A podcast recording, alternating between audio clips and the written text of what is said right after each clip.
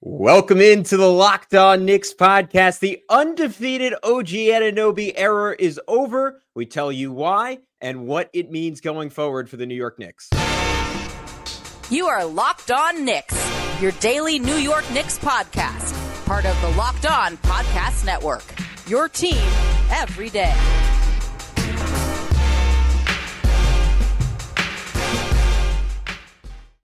You are locked on Knicks, and today's episode is brought to you by our good friends over at Jase Medical. Empower yourself when you purchase a Jase case, providing you with a personal supply of five antibiotics that treat 50 plus infections. Get yours today at jasemedical.com and use code locked on to get $20 off your order. That's J A S E medical.com. And I wanted to thank you for making Locked On Knicks your first listen today. And every day we're now available on all platforms. That includes on YouTube. So if you want to see our smiling faces day in and day out, be sure to subscribe and hit that notification bell. And then be sure to do the same on your podcast platform of choice. But who's talking to you? I'm Gavin Schall, your favorite play by play broadcaster's favorite play by play broadcaster. He is Alex Wolfe, editor of uh, editor in chief of the Strickland. Wow, just like the Knicks, Alex, at on my A game tonight. Editor in chief of the Strickland. Uh, you can follow them on all forms of social media at the Strick. Dot land and the New York Knicks. Uh, to continue your bit, Alex, were your favorite false comebacks. Favorite false comeback. Um, getting it to one after being down by 20 plus at times in the second half, down by like 16 or 17 throughout most of the fourth quarter. They got it close. Um, ultimately, a backbreaking possession where they gave up three offensive rebounds doomed them. But Alex, it could be argued they were doomed by their horrific start to this one. Yeah, I mean, I think it was just kind of the perfect storm of crappy circumstances. Like Kyrie Irving comes out, just displayed, I mean, throughout this whole game, yeah. displayed just crazy shot making. Like, say whatever you think about Kyrie Irving, the person, but Kyrie Irving, the basketball player, is one of the most dangerous scorers on planet Earth when he's on his best version of himself. And clearly he brought his A game to this game. Like he was creating off the dribble, he was hitting shots with a hand in his face. I mean, he ends with 44 points, 10 assists. Like, but there were certain things that was, you know, there was low hanging fruit there for the Knicks to take. And a lot of it they didn't take until partly in the third quarter when they sort of chipped away and made part of their comeback. And then partly in the fourth quarter when they got it down to one.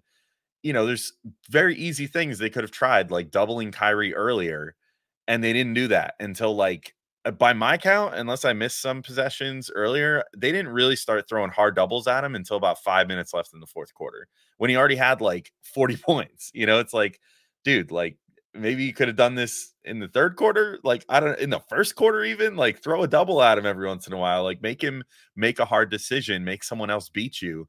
Uh, unfortunately, though, Tim Hardaway Jr. also was prepared to beat the Knicks in this game at 32 points himself.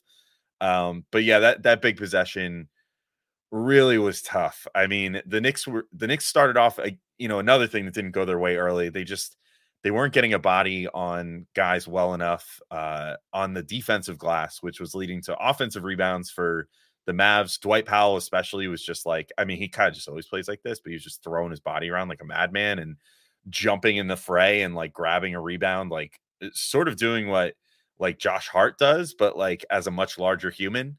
Yeah. And it was working out really good for the Mavs. You know, they managed to generate a lot of extra possessions that way. Um, they ended their total offensive rebound 11 in this game, um, which was still somehow, as as it always ends up being, somehow when a team seems like they're doing better than the Knicks, they're still two less than the Knicks for this game on the offensive glass. But you know, it was all the difference because they had all the shot making too and that was just something the Knicks couldn't come by for large, large stretches of this game. It would be like the Knicks would get hot for four minutes at a time, and then not be able to make literally one shot for five minutes. Uh, I think they had at least two stretches like that where they had zero points over the course of like five minutes, which is just that's going to lose you basketball games a lot of times, yeah. even if they're missing Luka Doncic. So it was just a really frustrating game. I mean, there was so, there's a lot to harp on, a lot to be proud of, as a Knicks fan, I guess, too, in the sense that, you know, this team never says die. They were right in it right up until the last second, and they did figure it out eventually. But you feel like they could have probably won this game by about 15 points if they just kind of played their cards a little differently. Yeah, I, I would say uh, maybe maybe this isn't the right place to start, but it's something that stood out to me and something I'm going to watch going forward. Like a little bit of a disappointing night for OG Anunoby on Kyrie Irving, and and and to be clear, that doesn't mean that the bulk of Kyrie's points came on OG because there's a lot of good uh, screen work from Dwight Powell, which is something you, you, you get from him that you you don't get from Dereck Lively. Um, but it's on OG in those situations to to chase Kyrie and, and affect Kyrie and like use his physicality and length to alter shots. And there were there were a couple of times where OG played perfect defense, and Kyrie, to your point, is just one of the best shot makers on planet Earth when he's going, like probably top three to five in the world. Um, and he he was cooking tonight. So there was a bit of that. But I I went back to OG. Also, I I thought not doing a great job on Tyrese Maxey, and and it's clear the Knicks are are willing to leverage his defensive versatility and just put him on the best guy on the other team. But I think that's something to continue to watch when he matches up with star point guards. Like obviously he, he is still a good defender. Is he an elite defender in those matchups? Um, and and look, sometimes it's just really hard to stop the best players on earth. The bigger thing here for the Knicks was was they clearly took Dallas very lightly. No Luka Doncic, no Dante Exum, who's probably been one of their four best players this year. No Dereck Lively, as I mentioned earlier, who's been, been fantastic for them as a rim runner on one end, rim protector on the other end. The Knicks came out with zero juice, zero energy. I thought it was a big issue that um, the Knicks at least early. I know they ultimately finished with 13 offensive rebounds, but a lot of them came like later on. And like when the Knicks were trying to scramble to come back, like they couldn't really do anything on the offensive glass. Powell did a great job, I thought, blocking out Hartenstein. And, they really successfully threw multiple bodies at Brunson and Randle. And, and I say really successfully, they still had a pretty efficient 62 points combined, but both of them struggled early. Brunson was one for seven. Randle had a couple turnovers early, like, like couldn't really get anything going. And, and to me, like if I'm another team, like I'm watching this film and saying, like, all right, that that's how I'm going to approach. I'm going to dare anyone else to beat me. And if Donte DiVincenzo gets hot from three, so be it. Um, I'm, I'm counting on um, no one else from the Knicks doing quite enough to score enough points to win. Yeah, and that's kind of the uh, where we're still at. Where you know, I think I think it's pretty apparent that this team still needs another like creator of some sort. Uh, and this is where you miss Immanuel Quickley, right? Like uh, OG he's awesome, but the few times that the Knicks sort of entrusted him, or at least it, it came to a point where he sort of had to create in this game, it was not pretty. I mean, that's just not his forte. I know that, you know, that was part of him wanting out of Toronto was to maybe be more of a a star type player, show some more scoring chops, you know, whatever. But his handle's not tight enough. He just he's not great at like creating space organically. Like he's good at doing it where he's already moving. Uh, mm. so he can do his movement without the ball in his hands and then make something happen. Uh, but when you just throw the ball in his hands and he needs to do something, like we saw it late in the game, there was the possession where he ended up taking a weird wobbly three, and that was sort of a broken play to begin with. But if he had just a little more guile, you know, a little bit of like the the Brunson or Randle like step into it and then back up, take a three sort of deal. You know, he could have gotten a clean look there, and instead he just kind of had to rush a a weird three attempt that you know wound up clanging pretty poorly. Um, you know, so this is where the Knicks I think just need another guy that can create a shot, and you know they they had like Hart bringing it down at times in this game, and that wasn't super pretty because he would bring it down, just barely get it across center court, and then kick it to McBride, who then struggles to create penetration most of the time. Um, and then you know it's like who else are you going to give it to in that bench unit? Then like Grimes gets it. He has some of the same issues that Anunoby has, where he's good with like a couple dribble, you know, blow by of someone closing out on him on the perimeter and getting inside that way sometimes, but you know beyond that he's he's not able to just sort of like organically make something happen out of nothing. Um so they definitely i mean i have no doubt that they are really like ear to the ground looking for the right piece to come over and trade right now but i think this game sort of underscored it and you know the the mavs did a really good job of just being like i mean you know ultimately you could look at the box score and be like well brunson and Randle got theirs sort of yeah. but you know the mavs threw enough defensive versatility at them that they were able to make them uncomfortable in the moments that really mattered, where they built the big leads. And then Randle and Brunson managed to figure it out to a degree in the comeback, but ultimately it just didn't end up working out for the Knicks in this one. Yeah, yeah, totally agree. And I thought another issue was was Deuce McBride had some real problems in initiating the offense again, which I, I, think as they play better and better defenses and more locked in defense and more well coached defenses, like that, that will be an issue. And and they had like a possession late in the third quarter where they only got a shot off with like a second or two left, and then they had a shot clock violation where he was busy like driving baseline and had no idea what the clock is, and that might seem to people listening like I'm being unnecessarily harsh on Deuce But if you're the point guard, like that is your job at the end of the day to, to figure that out, to figure out a way to get the ball in the hands of your best player with a reasonable amount of time for them to create an advantage. And then for the rest of your offense to play off that advantage. And and if you're going to play a second unit that only has like one creator in it, and right now that's that's the Knicks reality. Like they're they're lucky at times if they have one true creator out there. Like you're going to need to start early because it's not going to be a bunch of guys to your point alex who like uh, uh, like houdini their way out of traffic and like create a great look um, we'll, we'll continue to get into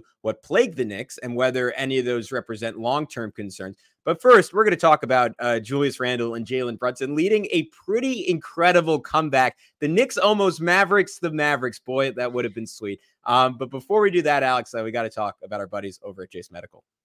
I know we come to sports to escape from some of the crazy realities of real life, but can we just talk for a minute about preparing for real life? According to the FDA, pharmacies are running out of antibiotics like amoxicillin right in the middle of the worst flu season in over a decade. This is scary. I can't imagine more helpless feeling um, than the Knicks being in the Eastern Conference Finals, tied 3 3 with the Boston Celtics, and my buddy Alex over here getting a bad case of strep throat and not being able to pod. That would be a nightmare. Um, and if there's some kind of supply chain issue keeping them from um, in that case a podcast saving but in some cases a life-saving medication Obviously, that's terrifying. Thankfully, we'll be okay because of Jase Medical. The Jase case is a pack of five different antibiotics to treat a long list of bacterial illnesses, including UTIs, respiratory infections, sinusitis, skin infections, among others. This could happen to any of us.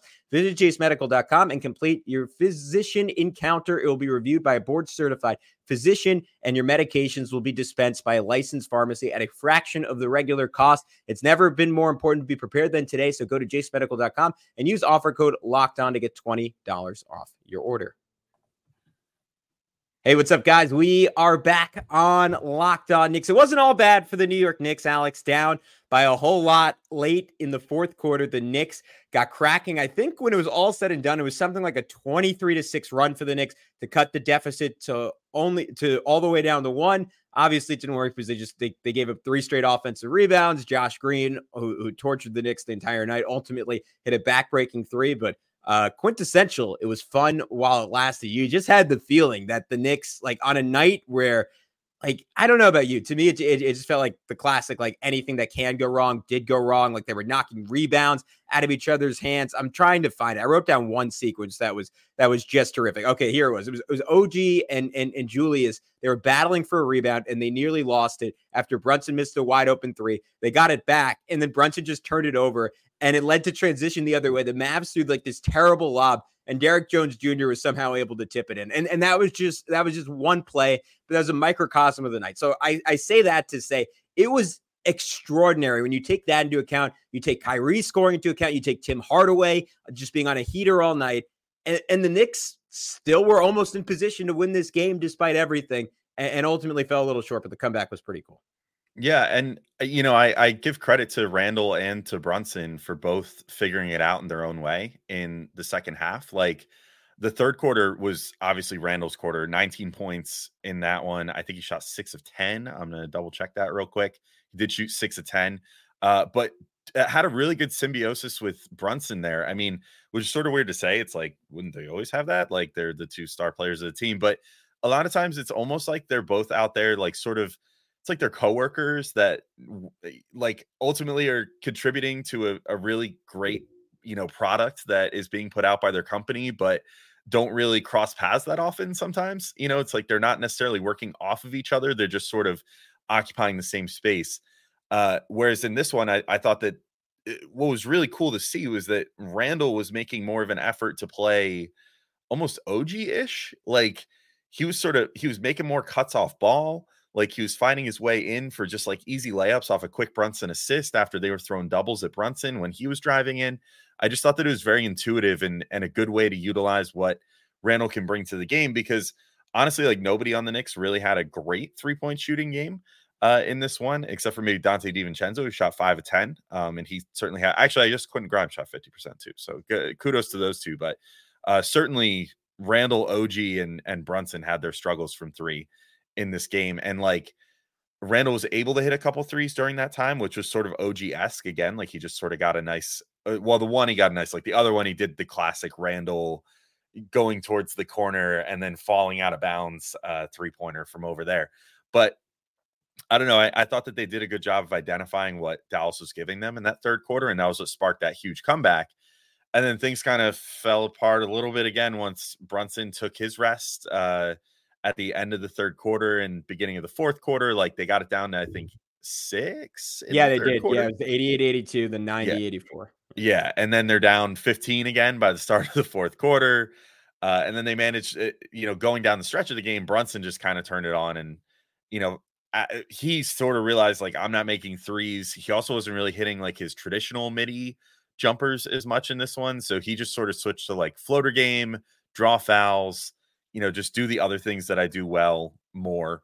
And it worked pretty well for him. And he had 12 points down the stretch too. So I mean it it was good. It was it was admirable that they were able to figure some of these things out. And like you said, like this literally felt like the best game that this version of the Mavericks could have played, and the maybe the worst version of this game that the Knicks could have played, and they still were within one point of this team with less than a minute to go, and one serendipitous offensive rebounds by the Mavs not going their way potentially turns this into a Knicks win.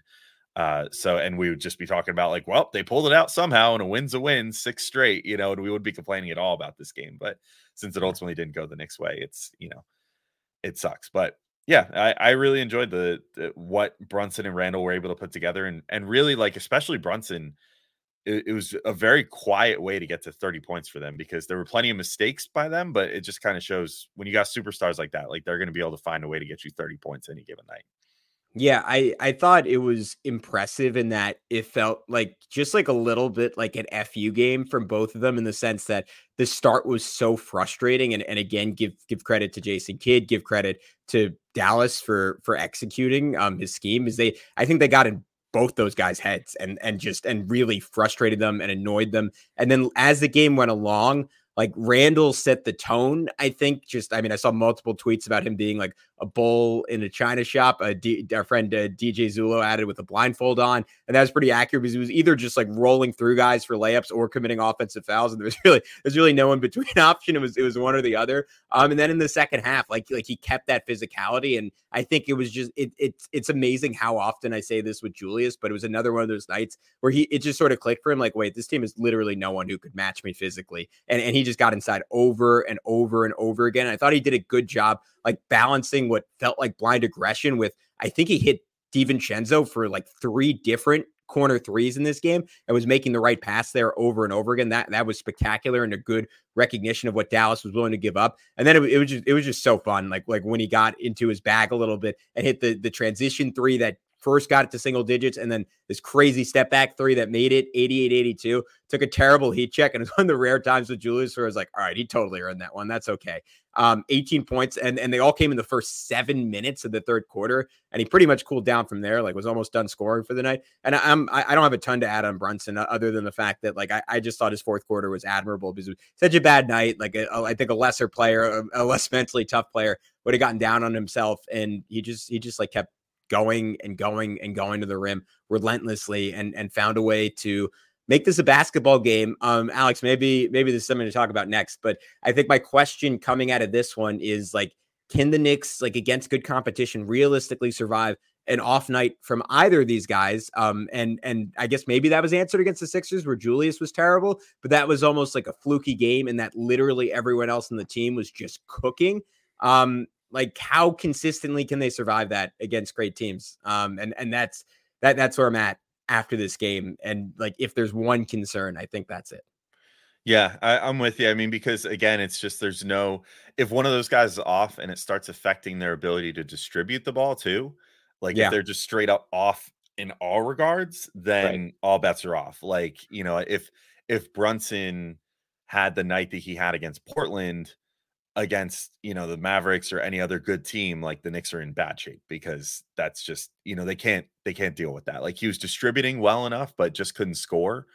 And you know then if like OG Anunoby is getting uh, better coverage than he would get against like the Portland Trailblazers or you know Dante is getting you know deed up harder than he would you know in this game. It, granted, you can find the weaknesses on any NBA team. Even the best teams have guys that are more easily exploitable, or you can find switches to generate, you know, whatever. But it is definitely a concern going forward because this game they needed. I mean, both those guys. It's so weird. Their final stat lines really did not end up being that bad. Like honestly, they look pretty good. Like Randle, yeah, that's what I thought. Three. Like, I mean, we said it. Brunson one for seven, nine for fifteen finish, right? Like that. That's yeah. exceptional. Yeah, exactly. I mean, so like really, they they did pretty good in the end, and that still wasn't quite enough because the rest of the players just couldn't, Eh, didn't quite have it going in this game. So they they definitely need whether they go for the bigger swing of like a Murray or they go for the the cleaner fit and and you know less high maintenance you know fit of like a Malcolm Brogdon or something. Either way, I, I definitely think the Knicks mm. need to address like just spend a little bit more capital. You know, hopefully move Fournier's contract as part of it and spend a little bit of that draft capital, like because you, you could have a real shot at doing something crazy this year if you just have that one more guy. And I, I think they definitely need to prioritize that because they just need like that one ancillary guy just in case, you know, like the breaking yeah. case of emergency option that can still stay hot and potentially win you a playoff game or something uh, yeah. by creating for himself and for others. So uh, yeah. we'll see going forward. But it, it, yeah, go ahead, Gavin. Oh no, I was just gonna just say this felt like a uh, not to not to twist the knife, but this felt like a night where it would have been cool to put Immanuel Quickley into a game at a certain point and just turn things around. But I yeah. absolutely agree with that. Uh, and you know what? Hey, maybe you're feeling nostalgic about Immanuel Quickley. So, Gavin, I want to let everybody know about our good friends over at Prize Picks real quick. So, I don't know if you guys have heard of Prize Picks, but it's my favorite way to play daily fantasy sports. And you know, let's say that you want to support Immanuel Quickley still, which is why I brought that up and also you know Jalen Brunson and Julius Randle and have something to root for on multiple fronts on a on a given night. You could do that with Prize Picks. It's pretty cool. The way that their daily fantasy platform works is instead of building a funny money roster where you have to face a bunch of other players who have all these spreadsheets and everything else and buy out like 10,000 out of 20,000 entries in any given contest or whatever and then just take the whole pot for themselves. It's just you versus projections available. So you could say, I think Immanuel Quickley on the Raptors is going to have over two and a half threes tonight, and I'm going to cry myself to sleep. Just kidding. Uh, and Jalen Brunson is going to have over 22 and a half points, and Julius Randle is going to have over 10 and a half rebounds. Put that all on a ticket, and you could potentially win a bunch of cash from prize picks. And if you want to play alongside some of Prize Picks' favorite players like rapper Meek Mill, all right, maybe we could get some New York celebrities in here, or comedian Andrew Schulz, you can now find community plays under the promos tab of the app to view entries from some of the biggest names in the Prize Picks community each week. Prize Picks also offers my favorite thing, which is a reboot policy, so that your entries stay in play even if one of your players gets injured. So for football and basketball games, if you have a player who exits the game in the first half and does not return the second, that player is rebooted. Prize Picks is the only daily fantasy sports platform with an injury insurance policy always clutch when you're playing fantasy sports to somehow have an injury insurance policy. I wish I had that during my regular fantasy sports season this year. Go to prizepicks.com slash locked on NBA and use code locked on NBA for a first deposit match up to $100. Again, that's prizepicks.com slash locked on NBA and use code locked on NBA for a first deposit match up to $100. Prize Picks, it's daily fantasy sports made easy. All right, Gavin, we're back in continuing to talk through this next game, and we want to kind of talk about like so. Obviously, it's the first loss in the OG Anunoby era. Uh, the Knicks were outscoring their opponents by a laughable amount over their last five games, uh, especially in the minutes that OG was on the floor. This game, they come a little more down to earth. Uh, you know, OG does still end up a plus 14 somehow. I don't know how that happened because he didn't even have a particularly crazy game, and yet he still was a an overwhelming positive in this game. Uh, so his his personal run of like all time great plus minus to start with a new team is still unharmed after this game. But I thought there were some things that kind of stood out in this one. I mean, the one to me, and, and you know, maybe this is just going to be a greatest hits of some of the things that we've already said to this point, but uh, I do think that the Knicks need to have a little bit better of a strategy for when a player starts going off on them because they're going to face like you inevitably are going to run up against in the playoffs, especially if you make it to the second round. You're going to run into Joel Embiid, or you're going to run into Jayson Tatum, or you're going to run into even Donovan Mitchell in the first round or something. All these guys have the ability to go supernova like Kyrie did in this game. And the Knicks very often just kind of stick to no, we have guns to, you know, go one on one with these guys. We can do this. Oh, OG Anunoby, this is why we got him. but OG had some trouble with Kyrie because Kyrie is super shifty and and can much like Jalen Brunson, you know, can disregard your extra length as a defender just by the way that he moves his body, the way that he draws fouls, uh, everything else that he brings to the table. And I thought that the Knicks waiting to double him for so long was one of the biggest things that ultimately cost them this game. Um, but that was probably one of my biggest takeaways. But I'm curious what some of yours are as far as things that we should maybe be looking out for going forward. Yeah, I I mean, first of all, I agree with that one. Like, I, I, think it just has to be mentioned. OG is is six eight, and he is one of the like probably twenty best athletes in the world that are six eight. Like, I'm not even just saying in basketball. I'm just saying like on earth. Like he he's ridiculous, and yet and yet um, really hard to chase like a super slithery six three guy around screens all night. And could he have done better? Like, would you hope he did does better? Yeah, but that's sort of like why offense is ultimately more important than defense in the modern NBA. It's because if someone, if if one of the top thirty players in the league, which Kyrie when he's playing is, um, is on, like you're just not going to stop him. It doesn't really matter who the defender is on the other end of the floor. Could be uh, prime like Hakeem Olajuwon. Well, he's not a good example. He's not a perimeter guy. Prime Scottie Pippen. Like it was. It doesn't make much of a difference. Like they're they're gonna get theirs. Um, the other thing for me was just like again the obvious. Like I think having someone like Malcolm Brogdon in this game makes